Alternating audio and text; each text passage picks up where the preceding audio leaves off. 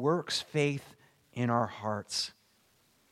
In glorification, we become new people eventually. Right now, the trans- transformation that we experience is, is partial, it's incomplete. But when Jesus comes again, he will finish the work that he started.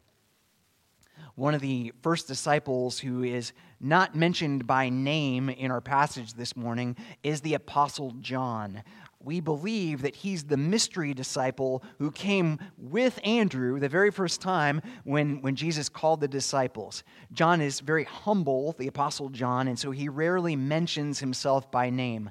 That's what we think happened here. In one of the Apostle John's last letters that he wrote to the church, he was perhaps the last apostle left. He was very much eagerly looking forward to seeing Jesus face to face he wrote to the churches this in 1 John 3 2. Beloved, we are God's children now. We have become God's children. And what we will be has not yet appeared. But we know that when he appears, we shall be like him because we will see him as he is. This is the good news of the gospel of Jesus Christ, if you are a disciple of Jesus, if you believe in him, if he is your Lord, your Savior, your mediator, your King, then you have become a new person. The old you is dead, the new you is alive. Praise God. You have been justified. You have been loved. You have been born again. God loves you because He loves you, because He loves you. And nothing can ever separate you from God's love. It is finished. But not only have you become a new person, which is good news, you are becoming a new person, which is good news. You are growing. You are changing. You are getting stronger. You are getting wiser. 20 years from now, you're going to look back on the person that you are today and you're going to say, I barely recognize that person. Look how much stronger I am today. Look how much more faith I have today. Look how much more love is flowing from God into me and through me. I've truly been born again. And someday, when Jesus comes again, we will become new people. We will be found in Him and Him alone, gloriously complete. The work that God began in you will be finished when you see Jesus face to face on Resurrection Day. Discipleship is about becoming. Jesus gives us new names, He gives us new identities, He gives us new destinies, which is something that only Jesus can do because Jesus is God and Jesus is good. Second big idea discipleship is about worshiping. So it's about becoming new names, new identities, but it's also about worshiping. Verse 47 Jesus saw Nathanael coming toward him, and he said of him, Behold, an Israelite indeed, in whom there is no deceit. Essentially, what he's saying is Nathanael is a straight shooter. He calls it like he sees it. There's not a lot of pretense, there's not, no guile with Nathanael. He just says it as it is. Nathanael said to him, How do you know me? Jesus answered him, Before Philip called you, when you were under the fig tree, I saw you. Nathanael answered him, Rabbi, you are the Son of God. You are the King of Israel. That's worship. Disciples are worshipers. Well, what is a worshiper? Are you a worshiper? Well, I'm glad you asked. So let me break it down for you. If you're, again, if you're a note taker, this is our A, B, and C. Some of you who are a little bit more uh, engineering minded would appreciate that. A, B, and C. Disciples are A, people who dis- ascribe glory to God. Listen to what Nathanael said about Jesus. Jesus, you are the Son of God. Jesus, you are the King of Israel. In other words, Jesus, you are my God. Jesus, you are my king. You are the King of kings and the Lord of lords, and there's no one more glorious than you. Can you say that about Jesus? Do you believe that Jesus is the Son of God? Do you believe that He is the Savior of sinners? Do you believe that He is the King, not only of Israel, not only of, of your life, but the King of kings and the Lord of lords over every nation and every people and every person? Is that who He is to you? Is Jesus your only comfort in life and in death? Do you live your life to glorify and enjoy Him? That's what a worshiper is. There's more. Disciples of Jesus, B, proclaim the greatness of Jesus. So we ascribe glory to Jesus, but we also proclaim the glory of Jesus. Nathanael said these things out loud in public. His contemplation about the glory of Jesus led to proclamation of the glory of Jesus. You can almost hear Nathanael shouting this out. Now, the exclamation marks that you see in your English text aren't original in the Greek because Greek doesn't have exclamation marks, but all the translators put exclamation marks there because you can almost hear Nathanael shouting these words Jesus, you are the Son of God. You are the, the King of Israel. No one on earth means as much as you mean to me. You can hear the passion there. Worship is a verb. Worship is an action. It's something that we say, it's something that we sing, it's something that we write, it's something that we do. It is an activity that requires us once a week to wake up a little bit earlier than maybe we would want to wake up, to come to a building to get little kids dressed and ready for church and to try to get breakfast thrown together in some way before running out the door and getting into the car. But it's important. Lying in bed, you can do a lot of ascribing glory to Jesus, but you can't do a lot of proclaiming the glory of Jesus which, by definition, requires other people to hear your proclamations of the glory of Jesus. Worship, that's all ascribing, all internal, and no proclaiming, no external, is not true worship. And disciples are called to be worshipers. Disciples of Jesus proclaim the greatness of Jesus we all proclaim the greatness of what we love, do we not? If a new show comes on TV, we say, Hey, have you seen the new Jack Ryan show? Man, it's awesome. It's the best. I went to a new restaurant this week. I told everyone about it. Oh man, it was great. It was such great atmosphere. The food is fantastic. This is the best restaurant in town. I love this place. This is the best coffee maker I've ever had. As disciples of Jesus, we proclaim the excellencies of Jesus. He's awesome. He is glorious. He is amazing. He's incredible.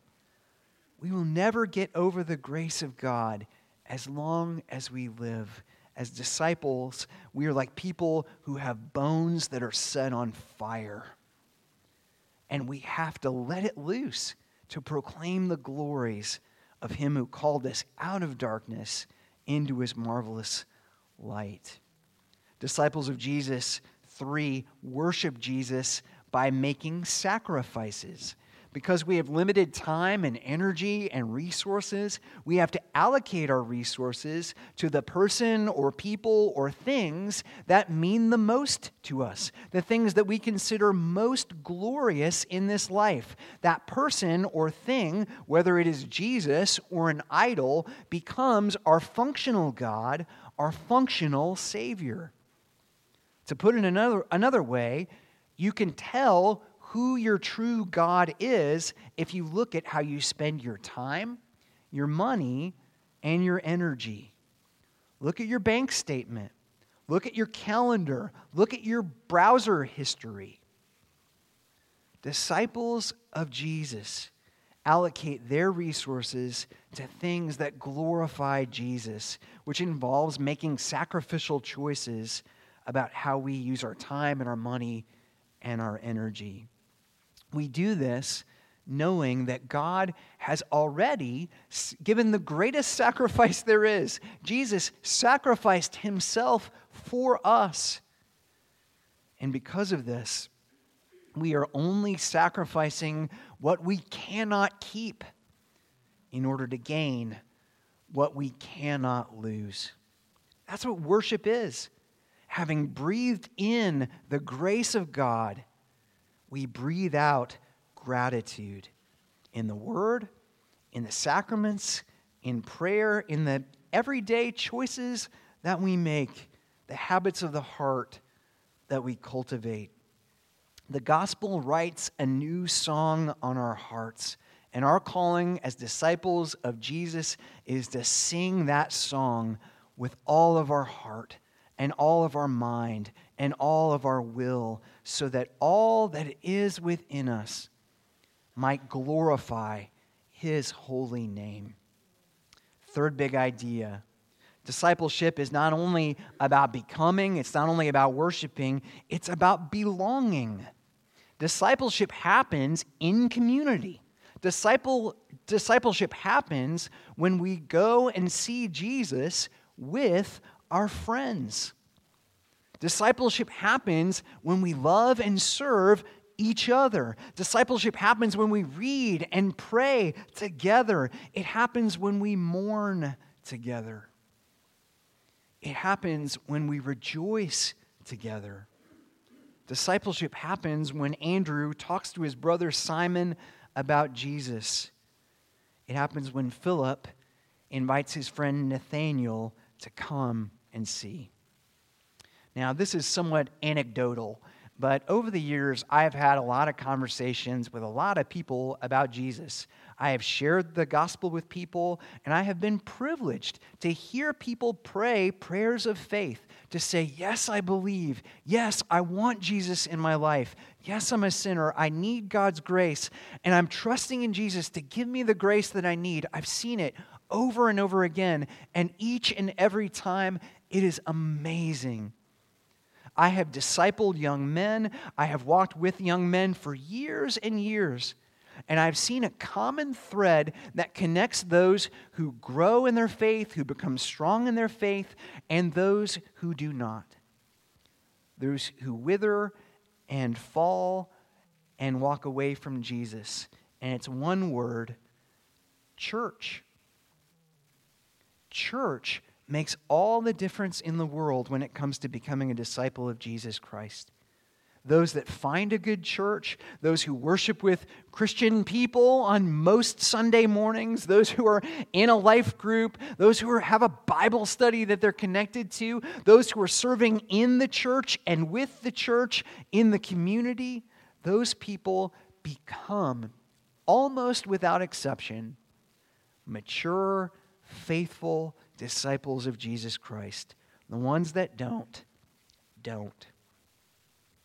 Sadly, I can give you the names of probably 10 to 20 people who have not connected with the church and have wandered away from the faith. Thankfully, I can also give you hundreds and hundreds of examples, many more, of people who've made use of what we call the ordinary means of grace, who show up on Sunday to listen to sermons and to pray and to sing and to take their turn in the nursery and children's church and to play music on Sunday mornings or help with the sound or hand out bulletins or prepare the elements of the bread and the cup for the Lord's Supper. These people inevitably are growing and thriving in their faith. These people are some of the most amazing people I have ever had the privilege to meet. These are the people that are called the greatest in the kingdom of God. So let me encourage you to stick with the church. Let me encourage you to support the church in, in your worship and your work to the best of your ability. Let, rem, let me remind you that we are the body of Christ, that we are the family of faith. This is where discipleship happens, it happens in the church. Discipleship is about belonging. You belong here. Not because you're perfect, not because we're perfect. There's only one perfect person in the story. His name is Jesus. You belong here because we become disciples together. Fourth big idea discipleship is about hoping. Now, this is one of my favorite lines in the whole story. So encouraging. Verse 15 Jesus answered him, Nathanael, Because I said to you, I saw you under the fig tree, do you believe? You will see greater things than these. If you are struggling this morning, I want you to hear this loud and clear. You will see greater things than these. Are you struggling with your health? You will see greater things than these. Have you sinned this week? Has someone else sinned against you? You will see greater things than these. Have you been praying for a person first thing when you wake up, last thing before you go to sleep, and you're pleading with God and you're just not seeing answers to your prayers? You will see greater things than these. This is a word of encouragement for all of you who've had some bad days lately. There's hope. Because of Jesus, there's always hope. But notice this. What, what does uh, this say to people who are having a great time, who are having a, their best life, who had a great week, who everything is falling into place for you? Well, in this story, Nathanael was having a great day. He had already seen something absolutely amazing. Jesus pulls back the curtain just a little bit and essentially said, Hey, remember when you were eating under that fig tree? I saw you there. How does he see him there? Because he's God. he knows everything and he sees everything. He says, I am everywhere, Nathanael, at the same time. And Nathanael is so blown away by this, he starts a one man revival meeting right there on the spot. He starts singing and proclaiming the glory of Jesus. So, this is not just hope for strugglers and sufferers, this is for people who are thriving. Hope is for people who are already growing and already changing, for people who are already completely blown away by how awesome Jesus is. You will see greater things than these. If you are a disciple of Jesus Christ, you will see people whose lives are transformed by the gospel of God's grace. Two of my closest friends, great friends I've known for years and years and years, are convicted felons. Both of them were serving life sentences in prison with the possibility of parole, which, if you know what that phrase means, it's almost a joke. Almost nobody gets paroled from having a life sentence. These two men did. Their lives are completely transformed. They are faithful disciples of Jesus Christ. How did that happen? The Spirit. They, they saw better things than what they saw behind those bars because God is faithful and God is good. You will see people uh, exhibit radical faith and radical generosity and radical hospitality. You will be blown away. You will hear ordinary people say the most extraordinarily profound things that you have ever heard in your entire life. How does it happen?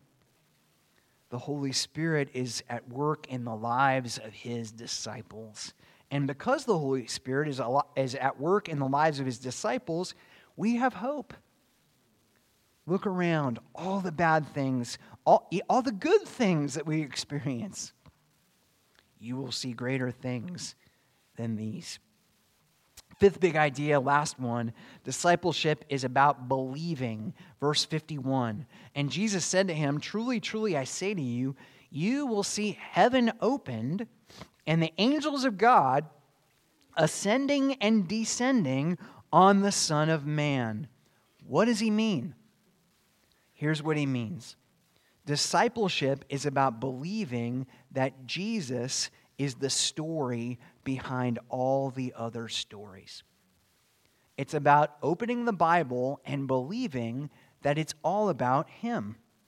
The story that Jesus is referencing here is the story of Jacob's ladder from, from Genesis chapter 28. In that story, Jacob was on the run. He was feeling discouraged. He felt like God was leaving him behind. He went to sleep and he had a dream. And in the dream, he saw a ladder, a ladder connecting from heaven to earth, and angels ascending and descending upon that ladder.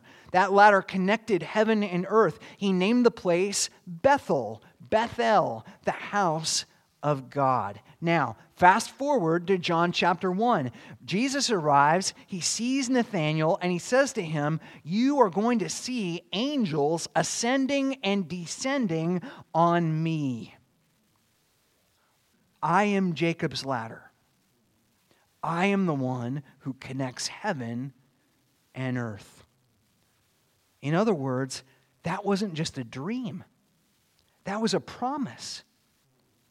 See, right now, our sin prevents us from ascending the ladder to God. And our sin prevents God from descending the ladder and coming down to us. If God were to come down to us in our sin, with our guilt and our shame and all that still attached to us, he would have to come in judgment because God cannot coexist with sin.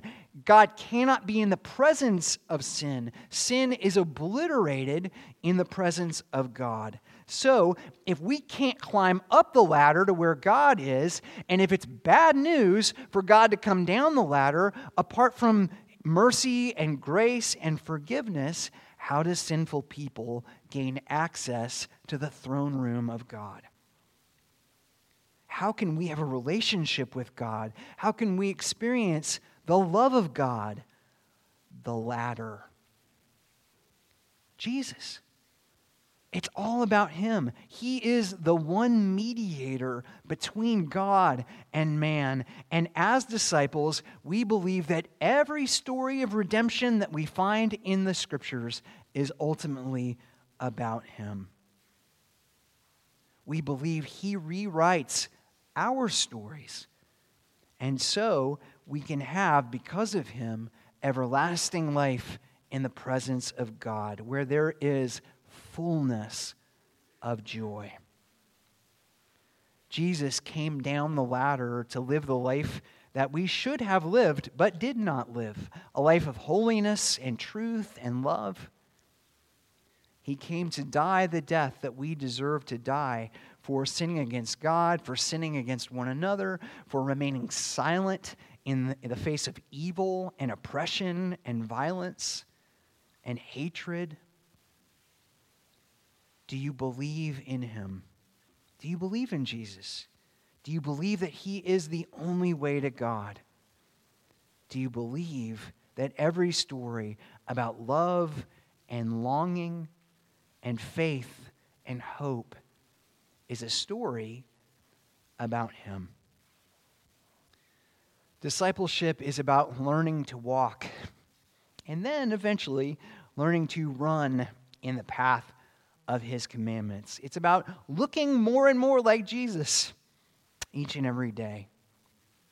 It's about becoming, it's about worshiping, it's about belonging and hoping and believing. Let's go to him now in prayer. O Lord our God, we thank you for the, the gospel through which we are saved, through which we are becoming new people. I pray, Lord God, that you would change our hearts and change our lives, that we might become your disciples. And I pray, Lord God, that you would give us courage to make disciples as we walk along the path that you have set before us. Hear our prayer. We pray in the matchless name of Jesus. Amen.